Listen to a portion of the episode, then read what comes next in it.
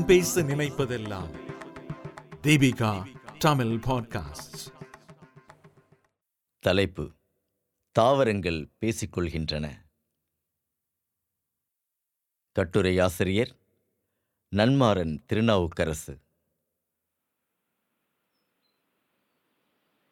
உயிர்கள் என்றவுடன் உடனே நம் நினைவுக்கு வருவது ஓடுவதும் தாவுவதும் பறப்பதுமான விலங்குகள்தான். மரங்கள் நமக்கு எப்போதும் இரண்டாம் தரமான உயிராகவே இருந்து வருகிறது.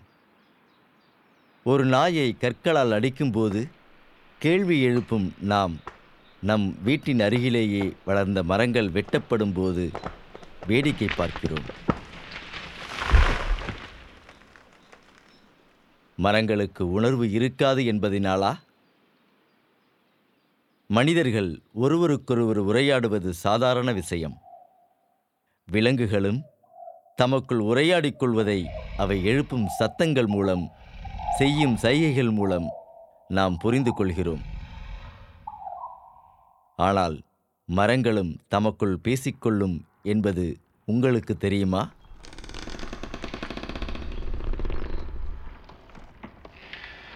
மரங்கள் எப்படி பேசிக்கொள்ளும் சத்தம் எழுப்புமா?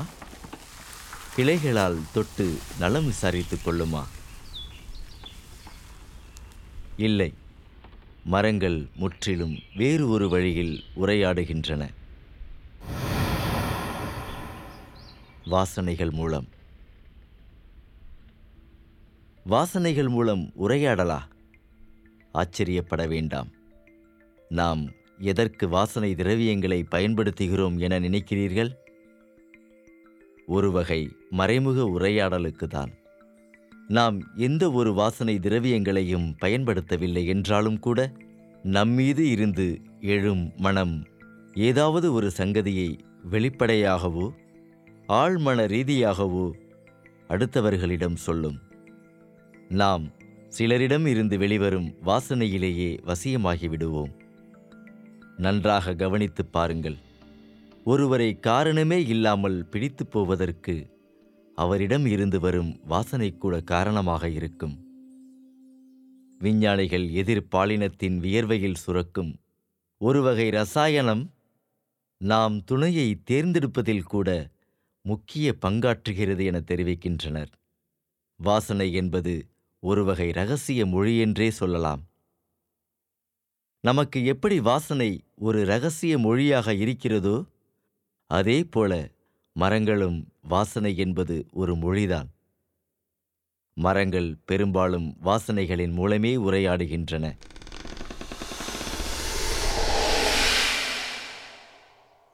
ஆப்பிரிக்காவின் சவானா காடுகளில் வளரும் மரங்களில் ஒன்று அம்ரலாத்தான் அகாசியா எனப்படும் குடைமுள் வேலமரம்.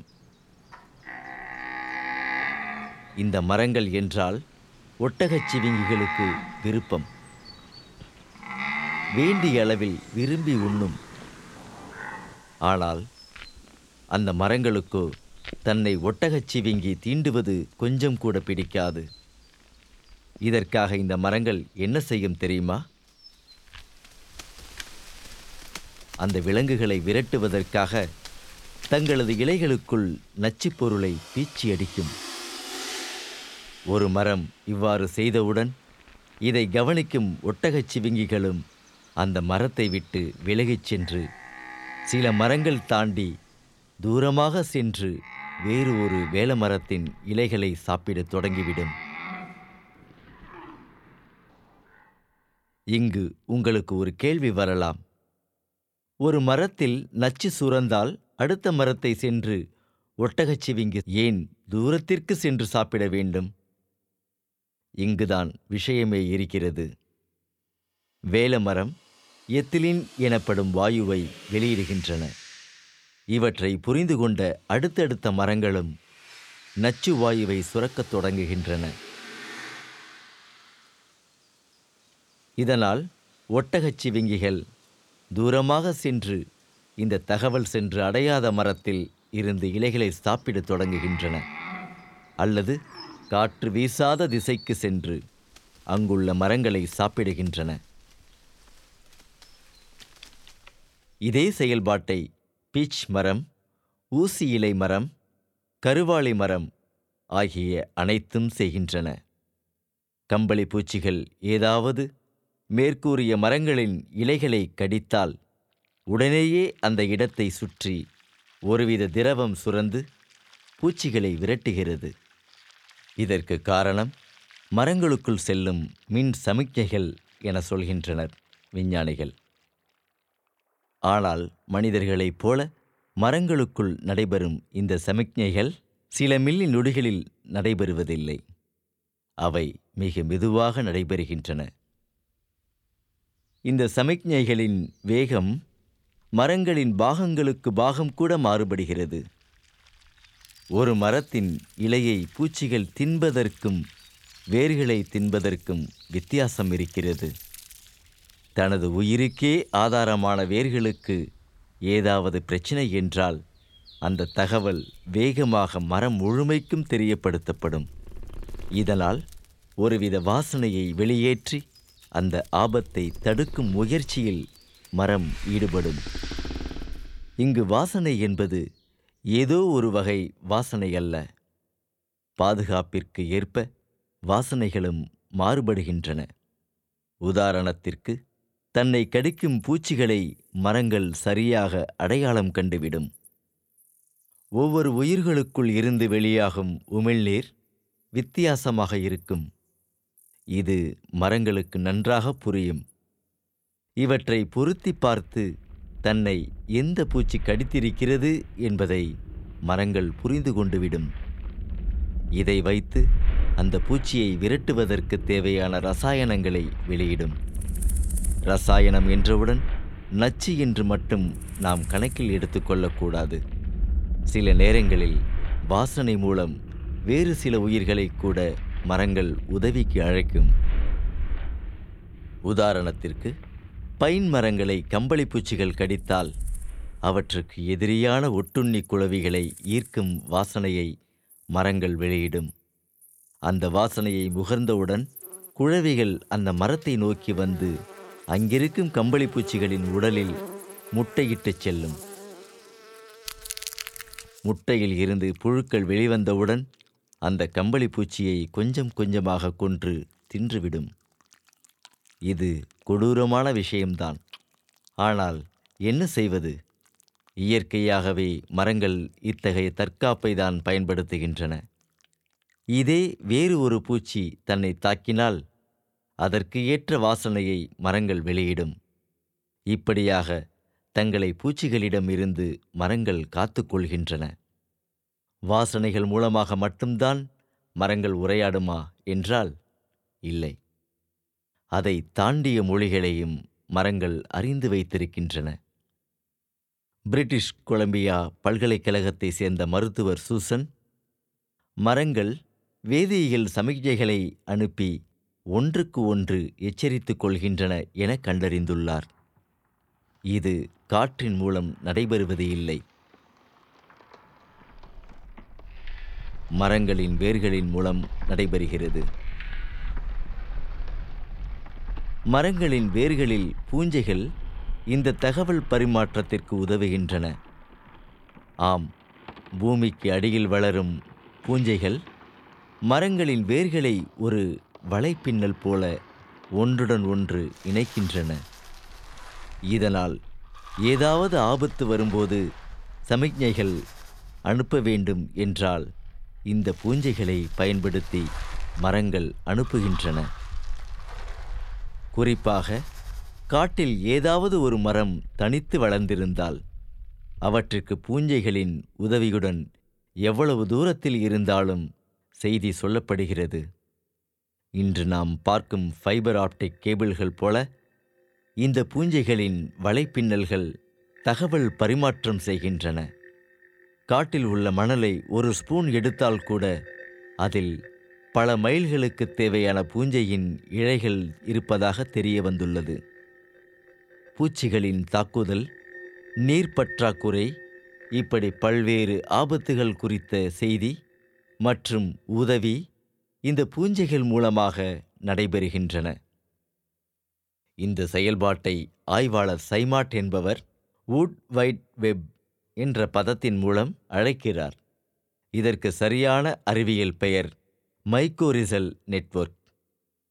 எவ்வளவு தகவல்கள் பரிமாறப்படுகின்றன எப்படி அவை நடைபெறுகின்றன என்பது குறித்த ஆய்வுகள் தொடர்ந்து நடைபெற்ற வண்ணம் இருக்கிறது. குறிப்பாக ஆபத்து வரும்போது தங்களுக்குள் போட்டியாளர்களாக கருதி கொள்ளும் இரு மரங்கள் கூட ஒன்றாக இணைந்து அவற்றை எதிர்கொள்ள திட்டமிடுகின்றன என்கிறார் சைமாட். மரங்களுக்கு உதவுவதன் மூலம் பூஞ்சைகள் தங்களுக்கு தேவையான உணவு மற்றும் வேறு சில பாதுகாப்புகளை அவற்றிடமிருந்து பெறுகின்றன. சில மரங்களை பூச்சிகள் அரித்திருப்பதை பார்த்திருப்போம். பூச்சிகளால் தாக்கப்பட்ட மரம் விரைவில் தனது வளர்ச்சியை நிறுத்திவிட்டு இறந்துவிடும். இவ்வாறு நடப்பதற்கு காரணம் தங்கள் பேசும் திறமையை ஒரு சில மரங்கள் இழந்து விடுவதுதான் என ஆய்வாளர்கள் கூறுகின்றனர். அந்த மரங்களால் வாசனைகளை உற்பத்தி செய்ய முடியவில்லை என்றாலோ வேறு மரத்துடன் தொடர்பு கொள்ள முடியவில்லை என்றாலோ அவை தனித்து விடப்படும். இந்த சூழலை பயன்படுத்தி பூச்சிகள் அவற்றை தாக்கி வீழ்த்திவிடும். மரங்கள் மட்டுமல்ல கிட்டத்தட்ட அனைத்து வகை தாவரங்களும் இது போன்ற உரையாடல்களை தங்களுக்குள் நிகழ்த்துகின்றன. இங்கே இன்னொன்றையும் நாம் கவனிக்க வேண்டும். பொதுவாக விவசாயத்திற்கு நடப்படும் பயிர்களில் பூச்சிகளின் தாக்குதல் அதிகமாக இருக்கும். இதற்கு காரணம் அவை காட்டில் இல்லாமல் மனிதர்களால் தேர்ந்தெடுக்கப்பட்ட விதைகள் மூலம் வளர்க்கப்படுவதே. இதனால் அந்த பயிர்கள் உரையாடும் ஆற்றலை இழந்து விடுகின்றன என்கின்றனர் ஆய்வாளர்கள். இதனால் நாம் நாளுக்கு நாள் அதிகம் பூச்சிக்கொல்லிகளை பயன்படுத்த வேண்டியதாக இருக்கிறது. ஒருவேளை பயிர் செய்த தாவரங்களுக்கு இடையே அதே இனத்தை சேர்ந்த சில காட்டுத் தாவரங்களை நட்டு வளர்த்தால் அந்த தாவரங்கள் தங்களுக்குள் இழந்த தகவல் பரிமாற்றத்தை மீண்டும் பெறுவதாகவும் பூச்சிக்கொல்லிகளை பயன்படுத்தாமலேயே பூச்சிகளின் தாக்குதலில் இருந்து தங்களை பாதுகாத்துக் கொள்வதாகவும் கூறப்படுகிறது. மரங்களுக்கும் பூச்சிகளுக்கும் இடையேயான உரையாடல் வெறும் பாதுகாப்பு தாக்குதல் சம்பந்தமானது மட்டுமில்லை. சில சமயங்களில் நட்பு ரீதியாகவும் இந்த உரையாடல் நிகழ்கிறது. தாவரங்களில் மலரும் பூக்களின் வாசனை ஆட்களையே மயக்கும் அல்லவா? அந்த நறுமணம் நம்மை மயக்குவதற்காக செடிகள் வெளியிடுகின்றன என்று நீங்கள் நினைத்தால் தவறு. பூச்சிகளை வரவேற்பதற்காக குறிப்பாக தேனீக்களை வரவேற்கவே அத்தகைய நறுமணங்களை பூக்கள் மூலம் தாவரங்கள் வெளியிடுகின்றன. தாவரங்களுக்கு இடையே மகரந்த சேர்க்கையை நடைபெற வைப்பதற்காக தேனீக்களுக்கு பரிசாக தேன் கிடைக்கிறது. அதேபோல பல்வேறு வண்ணங்களில் பூக்கும் பூக்களும் நம்மை கவருவதற்காக அல்ல தேனீக்கள் உள்ளிட்ட சில வகை பூச்சிகளை அழைப்பதற்குதான். தேனீக்களால் நம் கண்களால் பார்க்க முடியாத பூக்களில் பல பரிமாணங்களை அவதானிக்க முடியும். தாவரங்களால் சத்தம் எழுப்பி பேச முடியுமா? முடியும் என்கின்றனர் ஆய்வாளர்கள். மேற்கு ஆஸ்திரேலிய பல்கலைக்கழகத்தை சேர்ந்த ஆய்வாளரான மோனிகா கேக்லியானோ இது குறித்து சில பரிசோதனைகளை செய்தார். தானியங்களை பரிசோதனை கூடத்தில் வளர்த்த அவர் அவற்றை சுற்றி சத்தங்களை பதிவு செய்யும் கருவிகளை பொருத்தினார். இந்த கருவிகளை பொருத்திய சில நாட்களிலேயே தாவரங்களின் வேர்களில் இருந்து இருநூத்தி இருபது ஹிட்ஸ் அலைவரிசையில் வெடிப்பு சத்தம் கேட்கத் தொடங்கியது. இந்த சத்தம் வெளிவரும்போது அருகில் இருந்த தாவரங்களின் நடவடிக்கைகளை பரிசோதித்து பார்த்தபோது அவை அந்த சத்தம் வரும் திசையில் தங்கள் இலைகளை விரிக்கின்றன என தெரிய வந்தது. இதன் மூலம் சத்தங்களை உணரும் ஆற்றலும் தாவரங்களுக்கு உண்டு என்ற முடிவுக்கு விஞ்ஞானிகள் வந்துள்ளனர். ஆனால் மேற்கூறிய இந்த ஆய்வுகள் எல்லாம் ஆரம்ப நிலையில்தான் இருக்கின்றன. தாவரங்களின் மொழிகளை அறிவதற்கு ஆய்வாளர்கள் தொடர்ந்து பல்வேறு சோதனைகளை செய்து வருகின்றனர். இந்த முயற்சிகள் தொடரும்போது எதிர்காலத்தில் நாம் தாவர மொழிகளை தெளிவாக புரியும் நிலைமையை வந்தடையலாம். அவை பேசும் கவிதை மொழியை ரசிக்கலாம். ஏன்? மனிதர்களும் தாவரங்களுக்கு ஒருவருக்கொருவர் பேசிக்கொள்ளும் காலம் கூட கணியலாம் இதனால் மரங்களும் மற்ற தாவரங்களும் நம்மை போன்ற ஓர் அற்புத உயிர்தான் என அங்கீகரித்து அவற்றையும் நேசிக்கத் தொடங்குங்கள். நன்றி.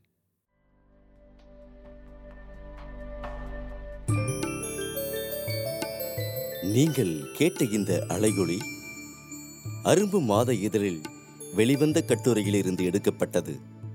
வாங்கி படிப்பீர். அரும்பு மாத இதழ்.